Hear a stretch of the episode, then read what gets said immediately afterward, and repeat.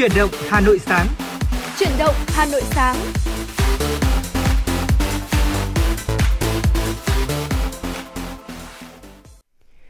Xin chào ngày mới quý vị và các bạn đang cùng đến với chương trình Chuyển động Hà Nội sáng nay của Đài Phát thanh Truyền hình Hà Nội. Lê Thông và Thu Thảo rất vui khi được đồng hành cùng quý vị và các bạn. À, và như thường lệ, để có thể đón nghe chương trình của chúng tôi, thì quý vị hãy cố định tần số FM 96 MHz của mình và đặc biệt là có thể truy cập vào trang fanpage của chúng tôi, Chuyển động Hà Nội FM 96 để cùng cập nhật và tương tác thật nhiều với quý thính giả, quý vị nhé. Dạ vâng thưa quý vị, à, Thu Thảo xin, xin được kính chào quý vị thính giả và chúc quý vị chúng ta sẽ có một ngày mới tràn đầy năng lượng và sức khỏe và để cùng đồng hành với FM96 ngày hôm nay. Và ngay từ thời điểm này thì quý vị cũng đã có thể gọi về với hotline của chương trình đó là 024 37736688 để cùng với chúng tôi trao gửi những yêu thương tới những người thân yêu, hoặc là nếu như mà quý vị có những thông tin cung cấp, phản ánh về đời sống dân sinh hay là những yêu cầu âm nhạc thì quý vị cũng có thể tương tác với chúng tôi qua số hotline này quý vị nhé. Và như thường lệ thì để mở đầu cho không tin tức sáng ngày hôm nay sẽ là một số tin chúng tôi vừa cập nhật. Kính mời quý vị thính giả chúng ta sẽ cùng đón nghe. Thưa quý vị và các bạn, Chủ tịch Ủy ban dân thành phố Hồi Hà Nội Trung Ngọc Anh đã ký ban hành kế hoạch về bảo tồn và phát huy giá trị di sản văn hóa phi vật thể thành phố Hà Nội đến năm 2025.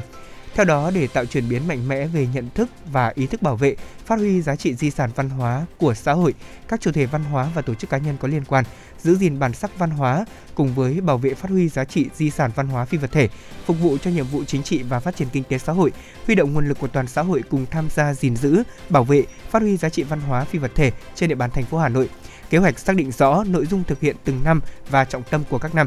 Đáng chú ý mỗi năm thành phố sẽ xây dựng từ 3 đến 4 hồ sơ khoa học đề nghị Bộ Văn hóa, Thể thao và Du lịch đưa vào danh mục di sản văn hóa phi vật thể quốc gia. Cùng với đó, thành phố biên soạn một đầu sách chuyên đề về di sản văn hóa phi vật thể, xây dựng hai phim phục vụ tuyên truyền giới thiệu di sản văn hóa phi vật thể của Hà Nội, thực hiện tư liệu hóa bằng các hình thức ghi âm ghi hình, chụp ảnh, tư liệu và viết đối với 10 di sản văn hóa phi vật thể. Thưa quý vị, nhân kỷ niệm 67 năm Ngày Thầy thuốc Việt Nam, chiều ngày 22 tháng 2, Ủy viên Trung ương Đảng, Phó Bí thư Thường trực Thành ủy Hà Nội Nguyễn Thị Tuyến đã tới thăm, chúc mừng bệnh viện Hữu Nghị. Cùng đi có Phó Chủ tịch Hội đồng nhân dân thành phố Phạm Quý Tiên, Phó Chủ tịch Ủy ban nhân dân thành phố Nguyễn Mạnh Quyền. Báo cáo nhanh với đoàn công tác của thành phố, Phó giáo sư tiến sĩ Nguyễn Thanh Hà, Bí thư Đảng ủy, Giám đốc bệnh viện Hữu Nghị cho biết, là đơn vị phục vụ cán bộ chung cao cấp của Đảng, bệnh viện có 785 giường theo kế hoạch, thực kê 918 giường với tổng số là 847 cán bộ y bác sĩ và người lao động. Thay mặt lãnh đạo thành phố, Phó Bí thư Thường trực Thành ủy Nguyễn Thị Tuyến gửi lời chúc mừng tốt đẹp nhất đến đội ngũ cán bộ, y bác sĩ, người lao động bệnh viện Hữu Nghị nhân ngày Thầy thuốc Việt Nam, đồng thời mong muốn bệnh viện tiếp tục phối hợp hỗ trợ Hà Nội trong việc thực hiện nhiệm vụ bảo vệ, chăm sóc sức khỏe nhân dân. Trân trọng cảm ơn tình cảm, sự quan tâm, động viên của lãnh đạo thành phố Hà Nội, Giám đốc Bệnh viện Hữu Nghị Nguyễn Thanh Hà khẳng định, đội ngũ cán bộ, y bác sĩ, người lao động Bệnh viện Hữu Nghị sẽ tiếp tục nỗ lực, cố gắng để thực hiện tốt sứ mệnh cao là bảo vệ, chăm sóc sức khỏe cán bộ chung cao cấp của Đảng, cũng như bảo vệ và chăm sóc sức khỏe nhân dân. Chiều ngày 22 tháng 2, đoàn công tác của thành phố do Phó Bí thư Thành ủy, Chủ tịch Hội đồng nhân dân thành phố Nguyễn Ngọc Tuấn làm trưởng đoàn đã đến thăm chúc mừng bệnh viện Bắc Thăng Long, trụ sở tại thị trấn Đông Anh, huyện Đông Anh, Hà Nội, nhân kỷ niệm 67 năm Ngày Thầy thuốc Việt Nam 27 tháng 2. Cùng tham gia đoàn có Phó Chủ tịch Ủy ban dân thành phố Trường Xuân Dũng. Phát biểu tại buổi làm việc, thay mặt lãnh đạo thành phố, Phó Bí thư Thành ủy, Chủ tịch Hội đồng nhân dân thành phố Nguyễn Ngọc Tuấn đã chúc mừng các cán bộ y bác sĩ của bệnh viện Bắc Thăng Long nhân kỷ niệm 67 năm Ngày Thầy thuốc Việt Nam. Đồng chí đánh giá cao những nỗ lực cố gắng của bệnh viện trong quá trình xây dựng và phát triển. Đặc biệt trong hơn 2 năm vừa qua, bệnh viện đã tích cực tham gia khám và điều trị cho các trường hợp nghi ngờ và bệnh nhân mắc Covid-19. Trước tình hình dịch bệnh tiếp tục diễn biến phức tạp, Chủ tịch Hội đồng nhân dân thành phố Nguyễn Ngọc Tuấn lưu ý ban giám đốc cùng các cán bộ, người lao động của bệnh viện khắc phục mọi khó khăn, tiếp tục phát huy sứ mệnh chăm lo tốt nhất cho sức khỏe của nhân dân. Đồng chí Nguyễn Ngọc Tuấn cũng đề nghị Sở Y tế cùng các sở ngành liên quan tiếp tục quan tâm, đầu tư cho y tế, tạo điều kiện cho huyện Đông Anh nói chung và bệnh viện Bắc Thăng Long nói riêng thực hiện tốt nhất sứ mệnh của mình. Nhân dịp này, Chủ tịch Hội đồng nhân dân thành phố Nguyễn Ngọc Tuấn đã trao tặng lãng hoa và quà của thành phố cho tập thể cán bộ, người lao động của bệnh viện Bắc Thăng Long. Thưa quý vị, gỡ vướng cơ chế triển khai hiệu quả chính sách hỗ trợ nhà ở xã hội, nhà ở công nhân. Đây là chỉ đạo của Bộ trưởng Bộ Xây dựng Nguyễn Thanh Nghị tại chương trình hành động của Bộ Xây dựng thực hiện nghị quyết của chính phủ về chương trình phục hồi và phát triển kinh tế xã hội và triển khai nghị quyết của Quốc hội về chính sách tài khóa, tiền tệ, hỗ trợ chương trình Theo đó, nhằm cụ thể hóa và triển khai có hiệu quả nghị quyết nêu trên, Bộ Xây dựng đề ra 5 nhiệm vụ giải pháp chủ yếu là giao nhiệm vụ cụ thể cho các cục, vụ trực thuộc bộ và cơ quan liên quan. Một là mở cửa nền kinh tế gắn với đầu tư nâng cao năng lực y tế, phòng chống dịch bệnh, tập trung thực hiện nghiêm quy định pháp luật về đầu tư công, phấn đấu giải ngân hết 100% kế hoạch vốn đầu tư công. 2 là đảm bảo an sinh xã hội và 3 là hỗ trợ phục hồi doanh nghiệp, hợp tác xã, hộ kinh doanh, 4 là cải cách thể chế, cải cách hành chính, cải thiện môi trường đầu tư kinh doanh và năm là tháo gỡ các vướng mắc về cơ chế, chính sách, triển khai hiệu quả chính sách hỗ trợ nhà ở xã hội, nhà ở cho công nhân, cải tạo, xây dựng lại chung cư cũ, thành lập tổ công tác để làm việc tại một số địa điểm trọng điểm. Vâng thưa quý vị, đó là một số những thông tin đầu giờ trong buổi sáng ngày hôm nay mà truyền động Hà Nội gửi đến quý vị và các bạn. Quý vị đừng giữ sóng, đừng quên giữ sóng và chúng ta hãy có thể tương tác với chúng tôi thông qua số hotline của chương trình đó là 024 3773 6688. Bây giờ đây chúng tôi dành tặng quý vị thính giả một giai điệu âm nhạc trước khi chúng ta cùng đến với những thông tin tiếp theo về thời tiết và sức khỏe.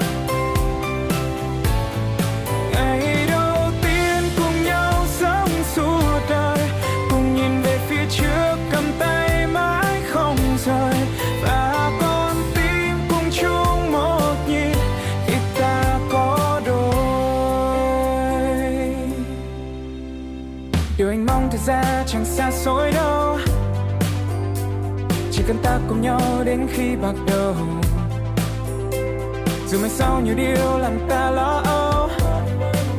Yes, I know, yes, I know. Dẫu anh không là chàng hoàng tử mà em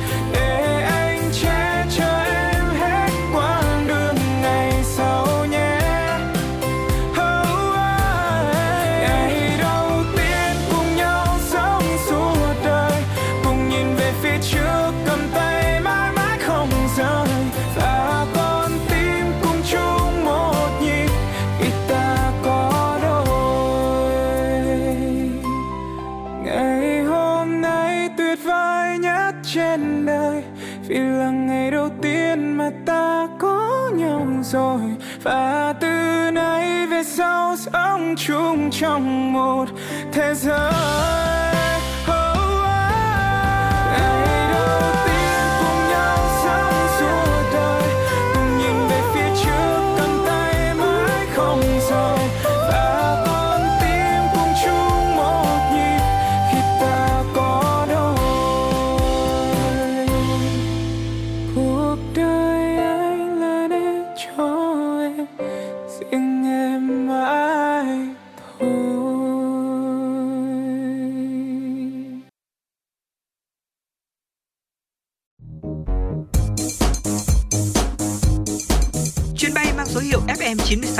chuẩn bị nâng độ cao. Quý khách hãy thắt dây an toàn, sẵn sàng trải nghiệm những cung bậc cảm xúc cùng FN96.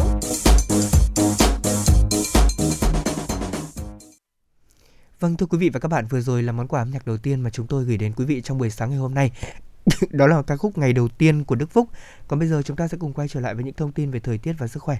Dạ vâng thưa quý vị thính giả, chúng ta đang trải qua những ngày có thể gọi là rét nhất từ đầu mùa đông cho đến ừ. thời điểm hiện tại đúng không ạ? Và thưa quý vị, đêm qua có nghĩa là đêm ngày 22 tháng 2 thì có một bộ phận không khí lạnh đã báo là vẫn đang tiếp tục tăng cường xuống phía Nam và dự báo là do ảnh hưởng của không khí lạnh tăng cường cho nên là từ đêm ngày hôm qua có nghĩa là đêm ngày 22 tháng 2 đấy ạ cho đến ngày 24 tháng 2 có nghĩa là ngày mai thì ở Bắc Bộ và Bắc Trung Bộ sẽ ít mưa, ngày có nắng Thế nhưng mà trời rét đậm có nơi rét hại. Ở riêng khu vực vùng núi Bắc Bộ thì vẫn sẽ xuất hiện uh, rét hại với nền, nền nhiệt độ thấp nhất phổ biến là từ 8 cho đến 10 độ C. Ở vùng núi sẽ rơi vào khoảng là từ 3 cho đến 6 độ C, rất là thấp đúng không ạ? Và vùng núi cao của Bắc Bộ thì có nơi còn dưới 0 độ và có khả năng là xảy ra băng giá và mưa tuyết. Ở khu vực từ Quảng Bình cho đến Thừa Thiên Huế thì sẽ có mưa rải rác, trời rét đậm với nền nhiệt độ thấp nhất phổ biến là từ 11 cho đến 14 độ C. Tại khu vực Hà Nội trong đêm nay và đêm ngày mai ngày 23 tháng 2 ở ờ, không mưa trời rét đậm, có nơi rét hại với nhiệt độ thấp nhất phổ biến là từ 8 cho đến 10 độ C và cảnh báo cấp độ rủi ro thiên tai do rét hại đó là cấp 1 thưa quý vị. Vâng thưa quý vị và theo thông tin mới nhất từ bản tin nhiệt độ lúc 6 giờ sáng ngày hôm nay của Trung tâm Dự báo Khí tượng Thủy văn Quốc gia thì à, chúng ta có thể thấy một số điểm đang có nhiệt độ rất là thấp. Ờ, ví dụ như là nhìn vào trong biểu đồ này chúng ta có thể thấy là ở Điện Biên trong điểm Pha Đin là nhiệt độ chỉ có 2,6 độ thôi. Còn gần hơn với cả chúng ta đó là Quảng Ninh hay Hải Phòng thì cũng chỉ chênh lệch 1 2 độ. Ví dụ như tại Quảng Ninh bãi cháy là 9 độ, còn tại Hải Phòng chỉ là 7,4 độ. Hay là ở Hà Giang tại Đồng Văn cũng chỉ đo được là 2,6 độ và nhích hơn một chút, nhiều hơn một chút, đó là các tỉnh phía Tây Bắc như là Lào Cai uh, thì có mức nhiệt là 10,1 độ C, Điện Biên là 10,8 độ C. Còn tại khu vực thủ đô Hà Nội của chúng ta như đã dự báo thì trong ngày hôm nay, nhiệt độ trong khoảng đo được tại Hà Đông lúc này là 11 độ C. Và quý vị lưu ý chúng ta giữ ấm bàn tay bàn chân trong điều kiện thời tiết như thế này để bảo vệ sức khỏe của mình. Còn bây giờ Thu Thảo sẽ tiếp tục mang đến những thông tin về thời tiết cụ thể hơn trong buổi sáng ngày hôm nay. Dạ vâng thưa quý vị, à, thời tiết lạnh như thế này và hanh khô như thế này thì rất là dễ ảnh hưởng đến ờ, sức khỏe của chúng ta đúng không ạ? Và cụ thể đó là à, thời tiết như vậy sẽ ảnh khiến cho các thành mạch máu của chúng ta co lại và dồn ứ khí huyết. Ờ, chính vì vậy sẽ làm chậm quá trình lưu thông máu trong cơ thể của mình và do đó khi mà máu của chúng ta khó lưu thông á sẽ dẫn đến tình trạng là những vùng xa tim như là tay và chân sẽ bị lạnh. Ờ, chính vì điều này khiến ừ, tay chân tay chân của chúng ta thường là bị lạnh trong mùa đông và sau đây thì Thu Thảo và Lê Thông uh, sẽ tiếp tục chia sẻ tới quý vị một số cách để chúng ta có thể làm ấm bàn tay, bàn chân trong mùa lạnh và từ đó giữ gìn sức khỏe của bản thân mình. À, đầu tiên đó chính là việc mà chúng ta xoa tay và chân của mình. Thường xuyên trà sát lòng bàn tay và lòng bàn chân thì hành động này có thể giúp cho chúng ta cải thiện tuần hoàn của mạch máu và xoa lòng bàn chân uh, bằng lòng bàn tay thật là nhanh. Và chúng ta trà đến khi mà ấm nóng thì thôi quý vị nhé. Chúng ta dùng một tay nắm chặt, một tay có sát uh, vùng quanh bàn tay nắm chặt nhiều lần và đổi bên làm tương tự với bên kia và điều đó thì cũng có tác dụng là lưu thông máu huyết và giúp chúng ta có một bàn tay bàn chân ấm hơn và từ đó cơ thể của chúng ta sẽ trở nên ấm hơn rất là nhiều Vâng, à, xoa tay và xoa chân là một cái uh, hành động thường xuyên của chúng ta ừ. trong thời điểm thời tiết lạnh như thế này. Bên cạnh đó thì việc vận động nhanh cũng sẽ giúp ích rất nhiều đấy ạ. À, các nhân viên văn phòng thì thường bận mải mê với công việc của mình, vì thế mà có thể chọn một số hoạt động nhẹ nhàng để kết hợp làm việc. Nên tập thể dục từ 3 đến 5 lần một tuần và mỗi lần thì 30 phút để giúp cải thiện sức khỏe và giữ ấm cơ thể. Ngoài ra khi xong việc thì chúng ta nên đi ra ngoài, ờ, đi bộ thật nhanh, chỉ cần leo lên cầu thang, chạy nhảy tại chỗ cũng sẽ giúp làm ờ, tăng nhiệt độ của cơ thể, từ đó làm ấm những bộ phận cần thiết như là tay và chân của chúng ta. Ừ, thưa quý vị, tiếp theo nữa đó là ờ, tắm nắng đấy ạ. Y học Trung Quốc thì cho rằng là cơ thể của con người thì nên tăng thêm một phần khí dương bằng cách là chúng ta sẽ tắm nắng mỗi ngày và thời gian tốt nhất cho việc mà chúng ta tắm nắng là vào buổi chiều ờ, vào khoảng thời gian từ 16 giờ cho đến là 18 giờ chiều. Ờ, mỗi lần thì sẽ khoảng nửa giờ, tức là 30 phút và ngoài ra trong khi tắm nắng thì quý vị cũng có thể massage, xoa bóp khắp cơ thể và điều này sẽ giúp quý vị ờ, điều chỉnh phân tạng phủ trong cơ thể, giúp cho cơ thể của chúng ta có thể khỏe mạnh hơn. Vâng.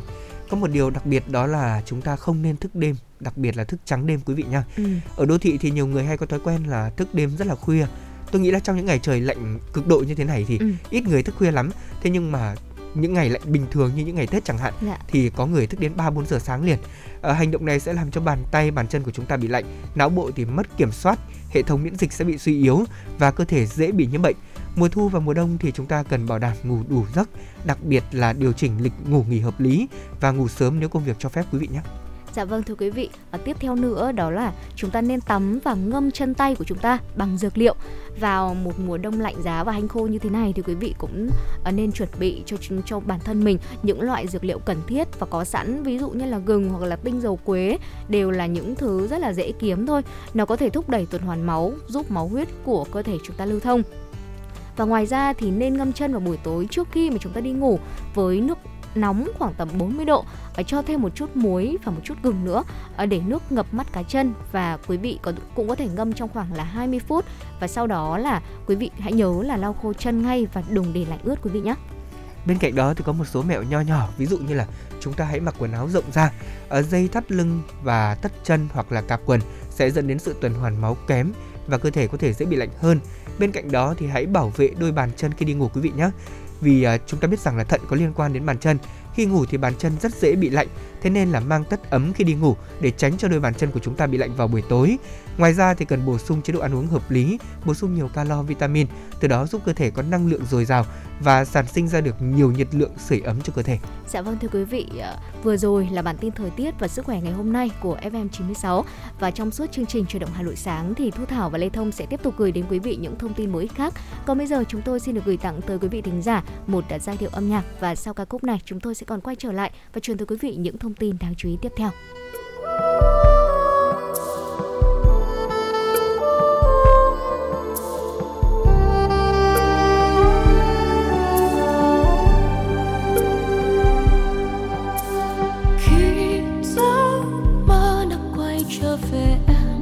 Vẫn không tin rằng có ngày em ra đón anh nơi cuối đường anh nhớ không khi xưa ta gặp nhau, chính cũng nơi đây ta ngồi mơ về giấc mơ nơi thiên đường. Rồi một ngày anh đi, em buồn như khóc, anh đâu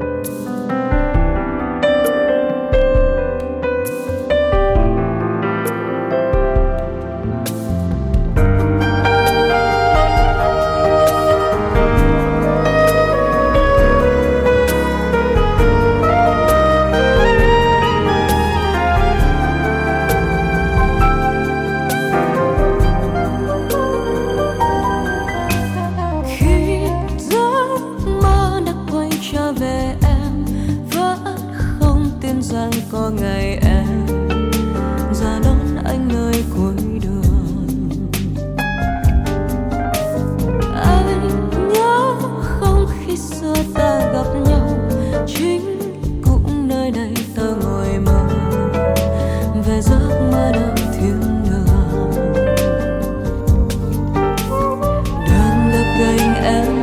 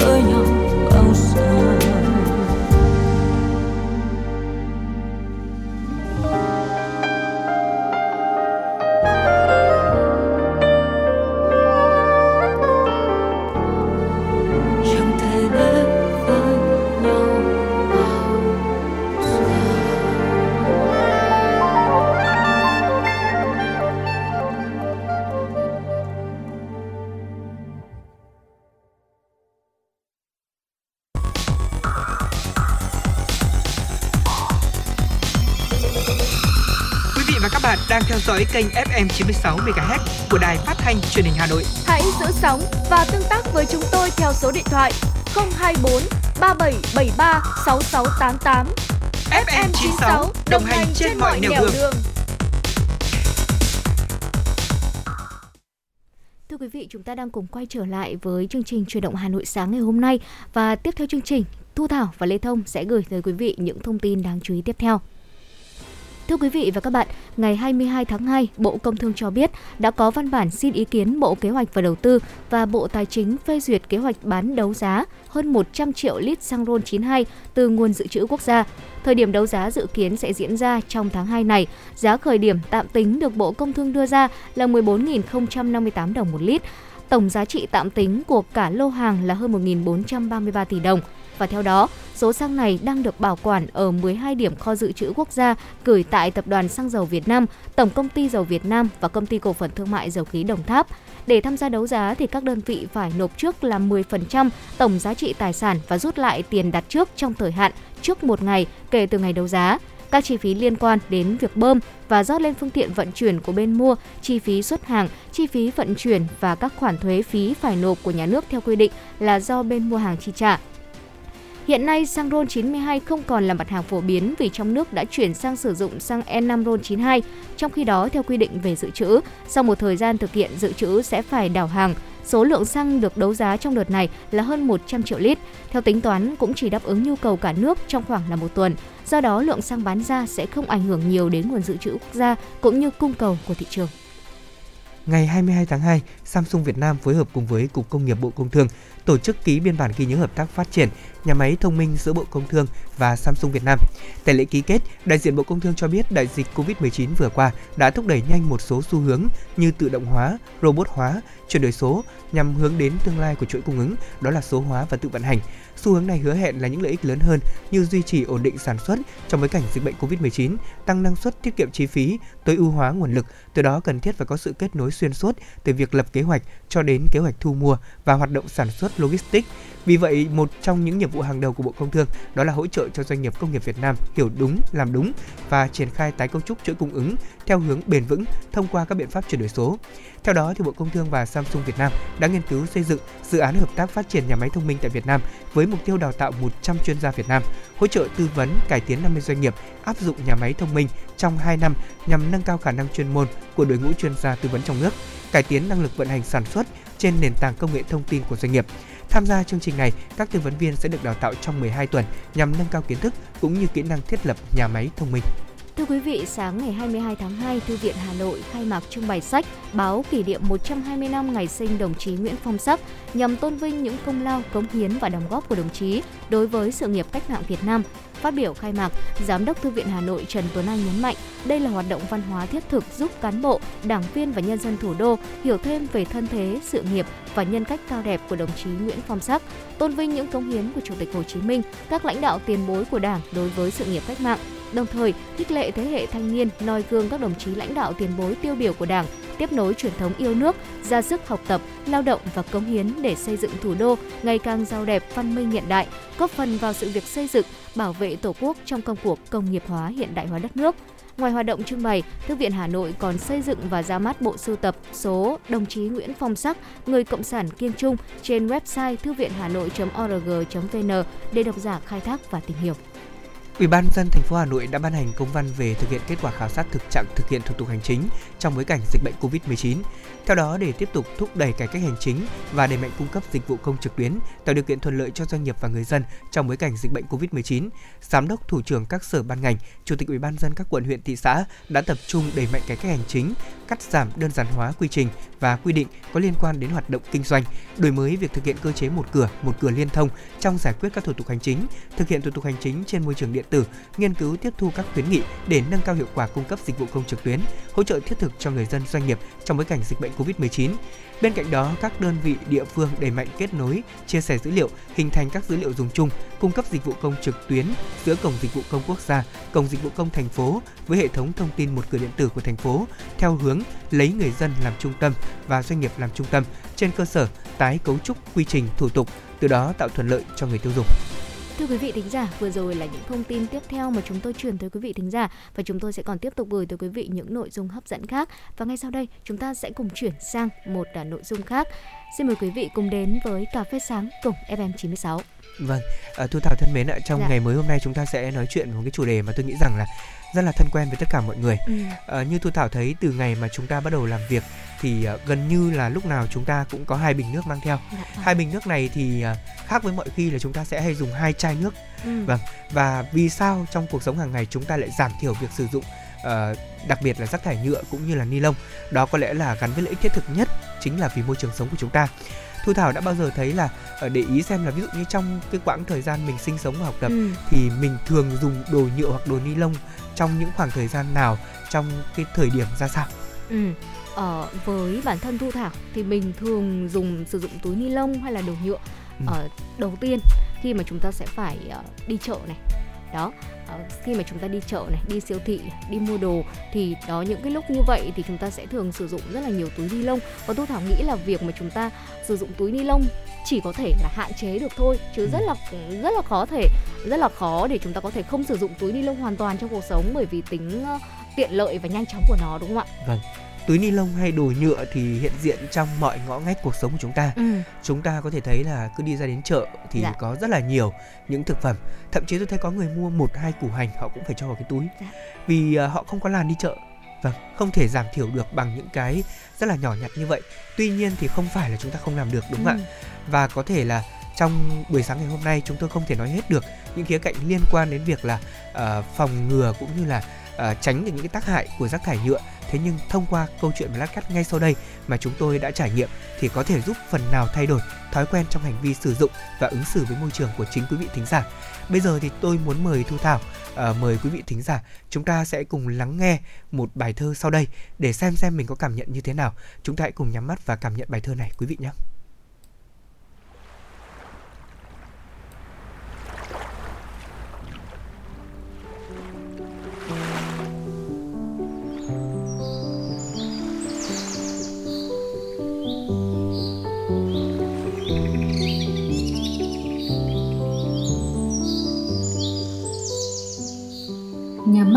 Mình ơi, nghe dòng sông thổn thức, đặt tay mình lên ngực, nghe sóng biển rì rào nhắm mắt thấy lao sao, tiếng hải âu xa thẳm, bầu trời nằm đằm thắm trên mặt nước nhiệm màu. Nhắm mắt thấy rùa nâu nằm yên bình trên cát, cá heo ngân khúc hát như cất tiếng gọi mời.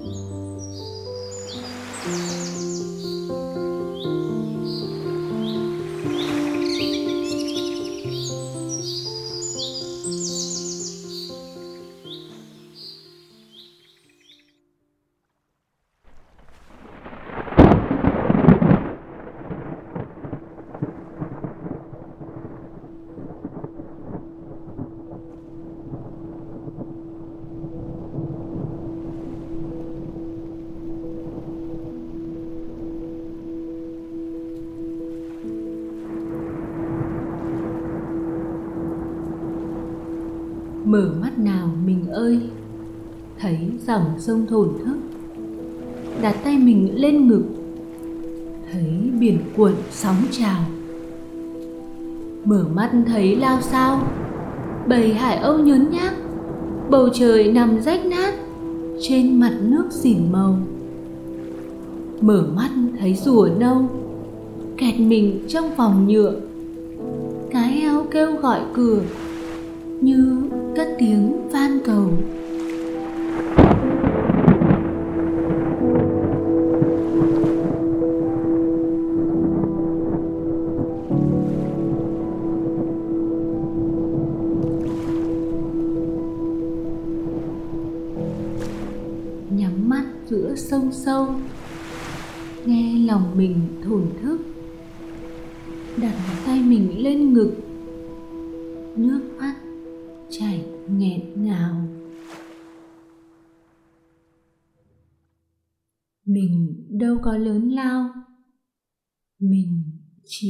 Giọt nước.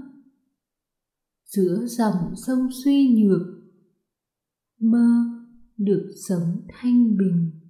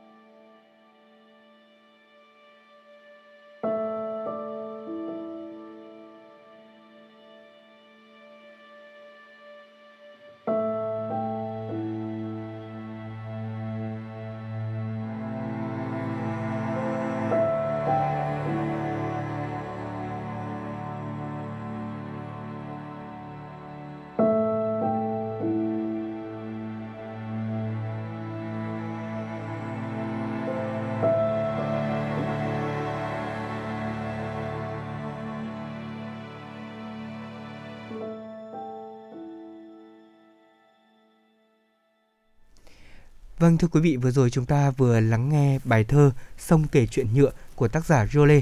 À, không biết là khi mà nghe ừ. bài thơ này thì uh, Thu Thảo nghĩ đến điều gì đầu tiên? Dạ vâng. À, ở cái đoạn thơ đầu tiên trong bài thơ này thì Thu Thảo thấy là hiện ra một khung cảnh rất là yên bình của những ừ. loài sinh vật biển ở sông ở biển nhưng mà bước sang đến những đoạn thơ sau thì nó lại là một cảm xúc rất là khác và tự dưng khi mà nghe xong bài thơ này thì thu thảo có một chút nghẹn ngào và nhớ tới hình ảnh uh, của những sinh vật biển bị mắc cạn à, bị mắc nhựa mắc rác thải ở bờ biển và được đăng tải rất là nhiều ở trên mạng xã hội. Và điều đấy khiến cho mình nhớ lại những cái khoảnh khắc mà mình sử dụng túi ni lông. Mặc dù bản thân mình không phải là một người sử dụng quá là nhiều và mình cũng đã biết cách hạn chế rồi nhưng mà một giây phút nào đấy đã khiến cho mình cảm thấy là việc mà chúng ta sử dụng quá là nhiều túi ni lông như vậy thì uh, có phải là mình đang ừ, khiến cho môi trường của chúng ta uh, càng ngày càng tồi tệ hơn không? Ừ, tôi đồng ý với Thu Thảo về quan điểm này. Ừ. Có lẽ là đây cũng là điểm chung của tôi khi mà nghe bài thơ này và quyết định là chia sẻ với quý thính giả. Tại vì uh, chúng ta thấy là trong bài thơ này sử dụng cái âm thanh hiện trường khá là rõ ràng, dạ. đặc biệt là những âm thanh của thiên nhiên, trong đó có tiếng sóng dữ ở những lúc mà sông kêu cứu, có tiếng sóng dữ ở những lúc mà uh, động vật hải âu bay ừ. nháo nhác có lẽ rằng đó là những lúc mà thiên nhiên đã nổi giận và chính những loài sinh vật gắn liền với thiên nhiên cũng ừ. đã không chịu được sức tàn phá của con người. À, chúng tôi muốn chia sẻ câu chuyện này và muốn chia sẻ bài thơ này và ngay bây giờ thì chúng ta hãy cùng nghe tác giả của chính bài thơ này nói lên một chút vì sao mà chị lại đặt bài thơ này có tên là sông kể chuyện nhựa quý vị nhé. Về uh, mối chuyển động thì sau cái trong cái chương trình đấy thì mình khóc rất là nhiều. Và kết thúc cái chương trình đấy thì mọi người đi xuống dưới sông để tắm. Khi mà mình ở dưới dòng sông thì mình cảm thấy rất là nhẹ nhõm và cảm giác được thiên nhiên chữa lành. Thì sau cái chuyến đi đấy thì mình có cái cảm giác mình kết nối rất là sâu sắc với tự nhiên ở môi trường và thay đổi toàn bộ những cái cách mà mình sống trước đến giờ để tâm hơn về vấn đề môi trường này. Rồi à, sau đó thì mình cũng có một chuyến đi sang Myanmar để để để nhặt rác đi. Thì đấy có thể nói là một cái cơ duyên. Vâng, đó là cơ duyên của tác giả khi mà sáng tác bài thơ này và nghĩ ngay đến hình ảnh con sông ừ. để có thể lấy làm chuỗi sâu chuỗi chính cho ý tưởng của mình. Tôi cũng đồng ý với tác giả điều này. Có lẽ rằng con sông là nơi chứa đựng tất cả những gì mà chúng ta thấy là sự giao lưu văn dạ. hóa. Trước đây chúng ta thấy sông là sự giao lưu văn hóa giữa các nước trên thế giới để phát triển kinh tế. Thế nhưng nó cũng kéo theo những hệ lụy vì trong dòng sông có những loại rác thải, trong đó có cả rác thải nhựa.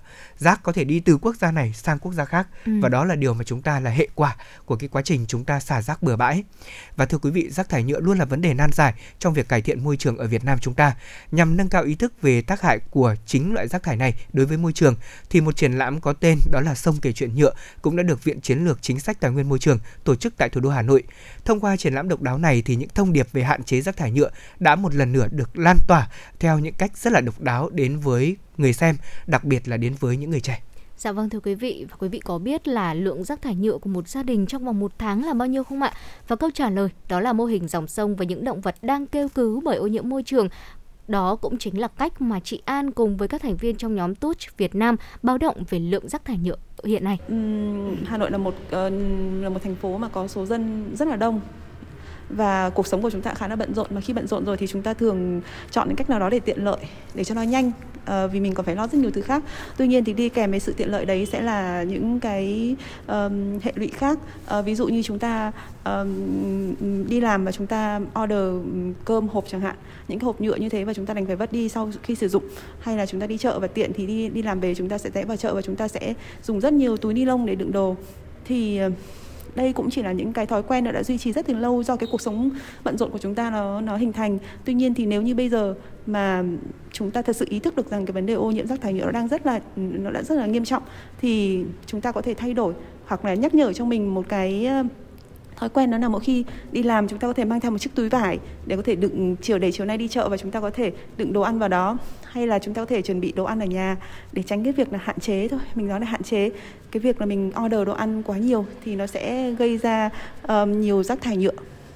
Ừ, bản thân chị trước đấy thì cũng cũng không ý thức được nhiều về vấn đề ô nhiễm rác thải nhựa cho đến khi mà chị được làm với các tổ chức phi chính phủ ờ, được tìm hiểu thêm về những kiến thức và được đi nhiều nơi và thấy rằng ở ở rất là nhiều nơi nhìn thấy rác thải nhựa trôi nổi trên các con kênh sông và thậm chí là đại dương. Và và và cũng rất là buồn khi thấy là những cái ở đó cuộc sống của những em nhỏ mà những người trực tiếp bị ảnh hưởng bởi bởi ô nhiễm rác thải nhựa thì mình mới tác động đến cái suy nghĩ của mình rất là nhiều.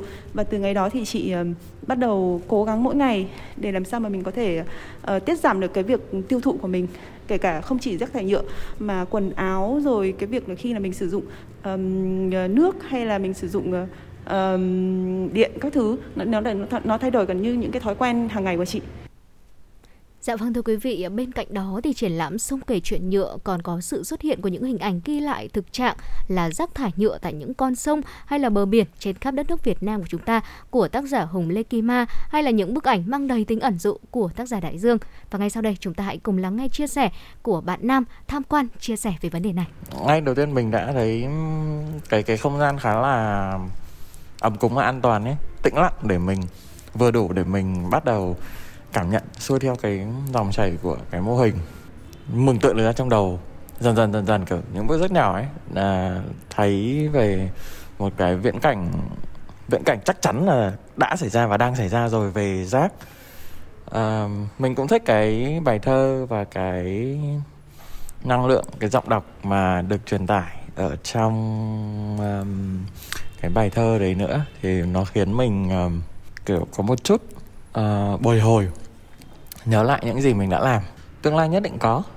Uh, mình bắt đầu uh, tìm lại những cái giải pháp mà không rác lối sống không rác thải cũng khoảng 2 năm rồi. Thì mình cảm thấy hành trình đấy ban đầu đương nhiên sẽ rất khó và tất cả mọi người cùng sẽ gặp khó khăn. Thì um, cái kế hoạch của mình chỉ là mình tiếp tục thực hành. Vâng, có lẽ rằng là đối với những bạn trẻ như là bạn Nam hay là bất cứ những người trẻ đang nghe chương trình ngày hôm nay và các thính giả, chúng ta đều đồng quan điểm đó là đứng trước những hành động rất nhỏ của mình chúng ta cũng cần nên đặt trách nhiệm vào đó ừ. và có thể để trải nghiệm rõ hơn về uh, những cái không gian thời gian và đặc biệt những bức ảnh được chụp uh, mang tính chân thực này thì có lẽ là quý vị có thể uh, đến với Viện Gớt Hà Nội uh, từ nay cho đến ngày 15 tháng 3 thì triển lãm này vẫn đang mở cửa. Quý vị có thể đến đây để trải nghiệm cảm giác mà chúng tôi vừa chia sẻ cùng với quý thính giả và những nhân vật trong câu chuyện mà chúng tôi chia sẻ sáng nay. Hy vọng rằng là thông điệp trong ngày mới hôm nay về việc hạn chế sử dụng rác thải nhựa, đặc biệt là túi ni lông hàng ngày sẽ thay đổi trong chính ngôi nhà của quý vị. Ừ. Bằng việc mình đi chợ thì mình cũng sẽ hạn chế sử dụng túi ni lông và nếu như mà đi chợ thì chúng ta hãy sắm những chiếc làn, dạ. những chiếc hộp sẵn. Còn nếu như đi làm thì hãy hạn chế sử dụng những đồ dùng có nhựa. Và có như vậy thì chúng ta mới có thể lan tỏa được những cái hành động của mình đến với những người thân xung quanh. Bảo vệ môi trường sống cho chính chúng ta đó chính là bảo vệ bảo vệ cho cái thế hệ tương lai của đất nước đúng không Dạ vâng thưa quý vị, à, còn ngay sau đây Thu Thảo và Lê Thông xin gửi tới quý vị một giai điệu âm nhạc. Và sau giai điệu âm nhạc này chúng tôi sẽ còn quay trở lại và truyền tới quý vị những nội dung hấp dẫn tiếp theo.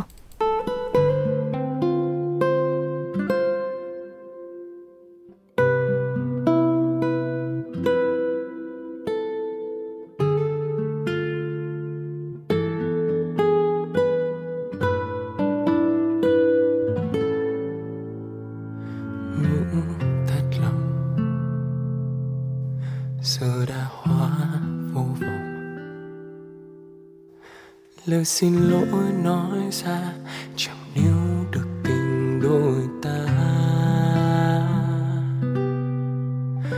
Đâu ai muốn mai này? Thành quá khứ đã từng cuốn nhau, tình dù đâm sâu thật nhiều, ngờ đâu cũng phải buông tay. Bởi vì khi đã yêu đâu ai chưa để một ngày mang quá nhiều về xưa dù rằng anh buông tay hay có giữ chặt, chẳng thể hiểu được điều em muốn nói. Lặng im đến lúc nào, giờ em muốn anh phải làm sao? Em mang đến yên bình, rồi tha anh xuống nơi vực sâu, từng yêu nhau, xem nhau là lại lai mãi sau. Về mà chúng ta chẳng ngờ lại bên nhau. Anh chẳng biết làm gì, vì càng bữa tới em càng đi. Anh vô ý hay em cần anh nói ra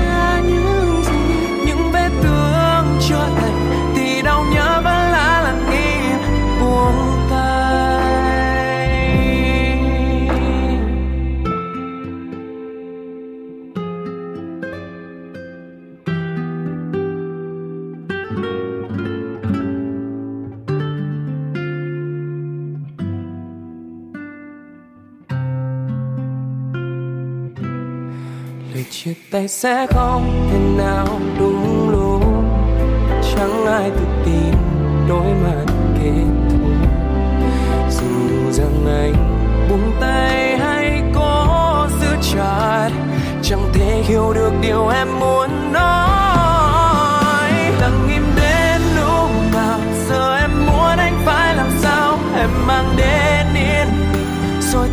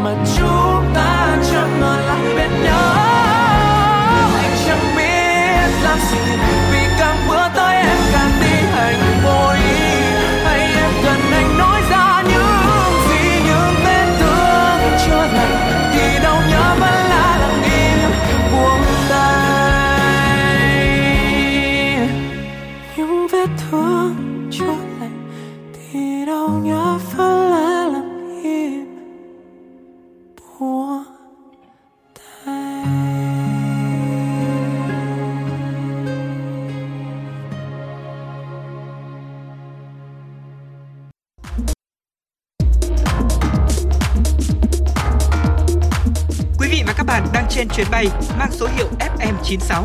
Hãy thư giãn, chúng tôi sẽ cùng bạn trên mọi cung đường. Hãy giữ sóng và tương tác với chúng tôi theo số điện thoại 024 3773 6688.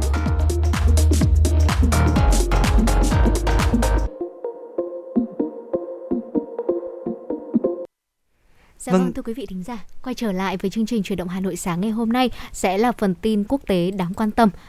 Thưa quý vị, Bộ trưởng Bộ Du lịch và Kinh tế sáng tạo Indonesia Sandiaga Uno cho biết, chính phủ nước này đang xem xét miễn cách ly đối với khách du lịch nước ngoài từ tháng 4 tới.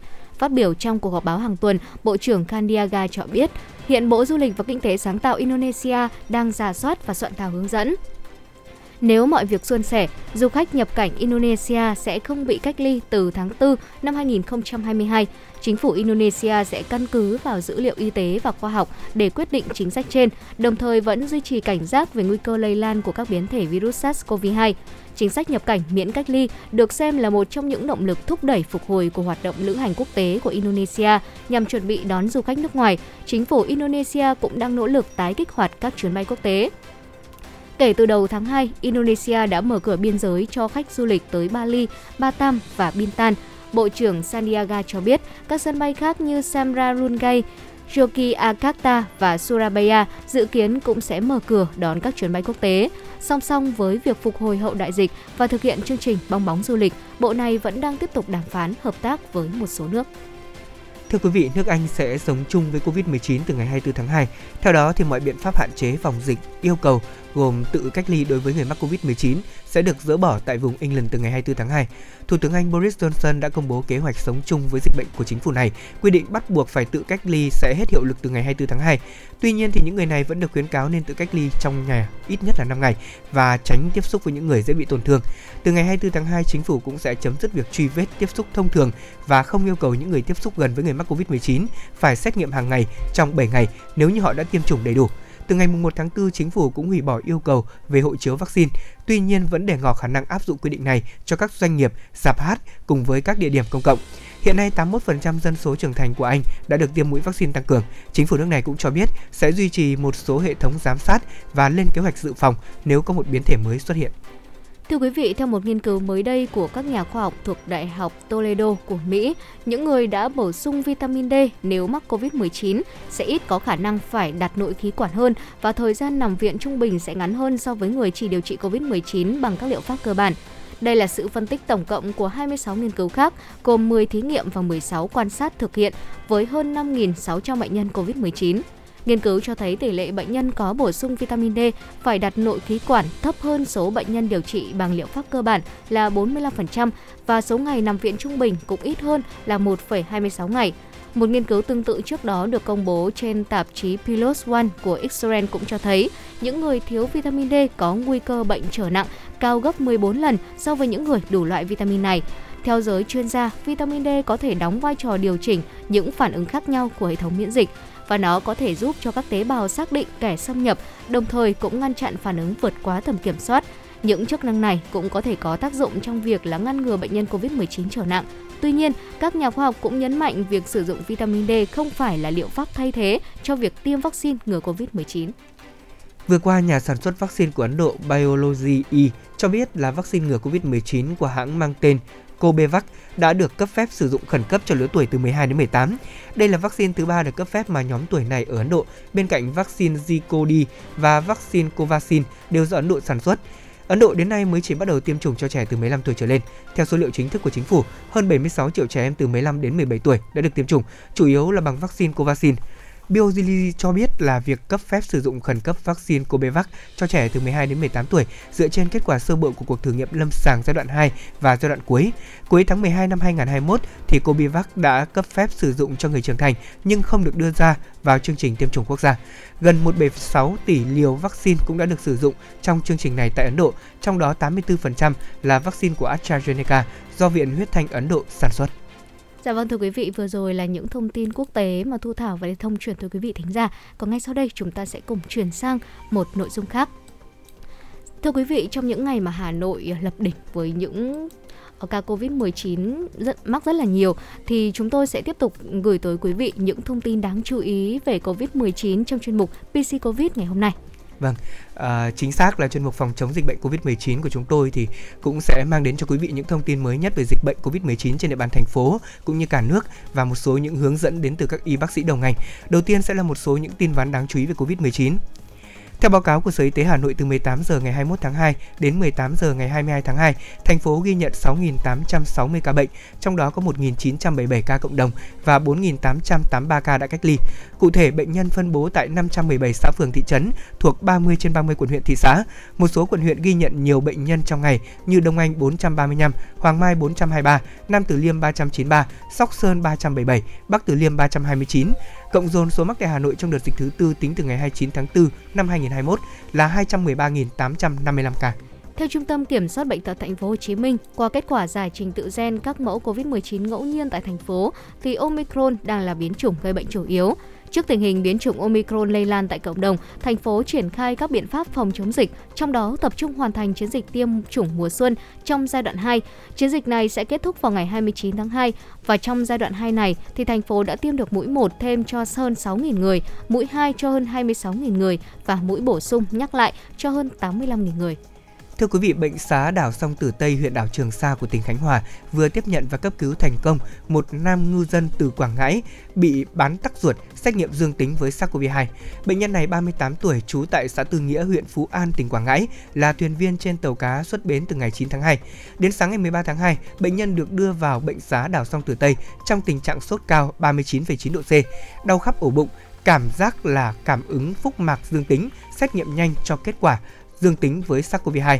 Lập tức thì kiếp quân y đã làm công tác khử khuẩn và trang bị đồ bảo hộ, bảo đảm công tác phòng chống dịch bệnh. Kết quả bệnh nhân được chẩn đoán đó là bán tắc ruột và viêm thùy trên phổi phải do Covid-19 và đã được theo dõi sát huyết động, tình trạng bụng cũng như truyền dịch nuôi dưỡng và kháng sinh đường tĩnh mạch, thụt tháo. Sau 8 ngày theo dõi và điều trị, sức khỏe của bệnh nhân đã ổn định, xét nghiệm lại Covid-19 âm tính, không còn viêm phổi, không đau bụng, bệnh nhân ăn uống bình thường.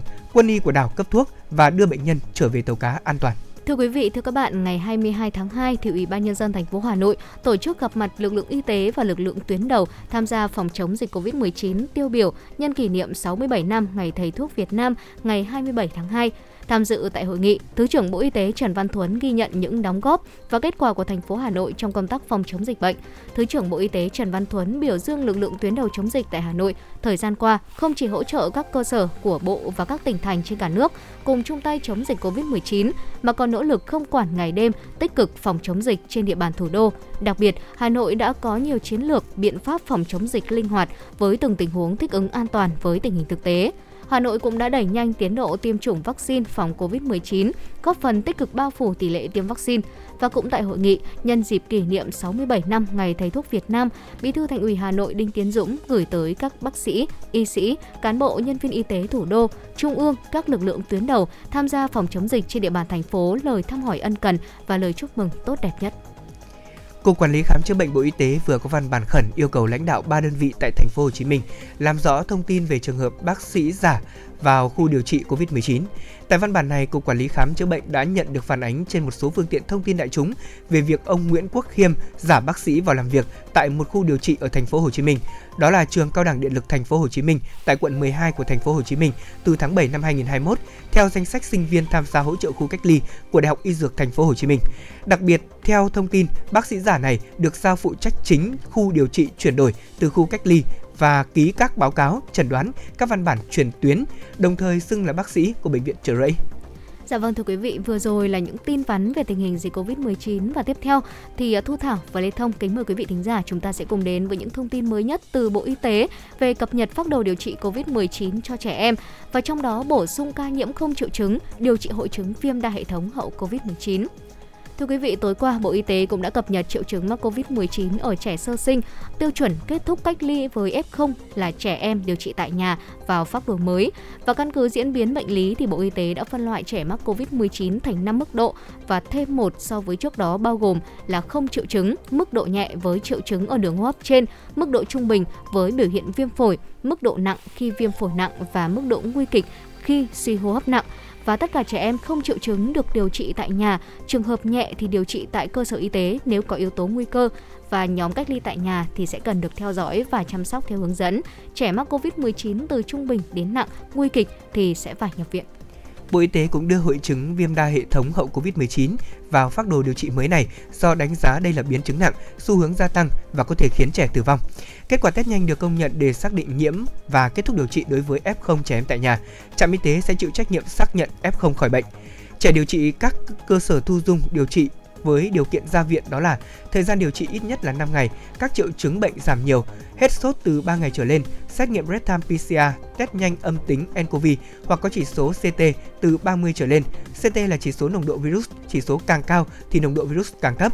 Nếu chỉ số CT dưới 30 hoặc xét nghiệm còn dương tính, trẻ tiếp tục cách ly đủ 10 ngày. Khi ra viện, gia đình tiếp tục theo dõi sức khỏe trong vòng 7 ngày, tuân thủ nghiêm 5K, báo cáo cơ sở y tế nếu có dấu hiệu bất thường về sức khỏe. Thưa quý vị, trẻ điều trị tại các đơn vị hồi sức tích cực được ra viện khi đã điều trị tối thiểu là 24 ngày, xét nghiệm PCR âm tính hoặc chỉ số CT từ 30 trở lên được xác định là đủ tiêu chuẩn khỏi COVID-19 và lúc này thì bệnh nhi có thể được chuyển sang cơ sở hồi sức tích cực khác hoặc là có thể chuyển khoa điều trị phù hợp. Và tương tự với những pháp đồ trước thì Bộ Y tế đánh giá khoảng 55% trẻ mắc COVID-19 không triệu chứng nhẹ, có triệu chứng viêm hô hấp hoặc tiêu hóa, 40% mức độ trung bình và có 4% là nặng và nguy kịch. Thời gian ủ bệnh là từ 2 cho tới 14 ngày và trung bình sẽ rơi vào khoảng từ 4 cho đến 5 ngày. Vâng thưa quý vị, các biểu hiện mắc Covid-19 thường gặp như là sốt, ho, nôn, buồn nôn, tiêu chảy, khó thở, triệu chứng ở mũi họng, phát ban, viêm kết mạc. 13% có triệu chứng giống bệnh Kawasaki, 13% không triệu chứng. Ngoài ra, trẻ mắc Covid-19 có thể xuất hiện các triệu chứng khác ít gặp hơn, ví dụ như là tổn thương da như hồng ở đầu các ngón chi và nổi ban da, rối loạn nhịp tim, tổn thương thận cấp. Thưa quý vị, hầu hết trẻ mắc COVID-19 chỉ bị viêm đường hô hấp trên, sốt nhẹ, ho, đau họng, sổ mũi, mệt mỏi, viêm phổi và tự hồi phục sau khoảng từ 1 cho tới 2 tuần và khoảng 2% là trở nặng, thường là vào ngày thứ 5 cho đến ngày thứ 8 của bệnh.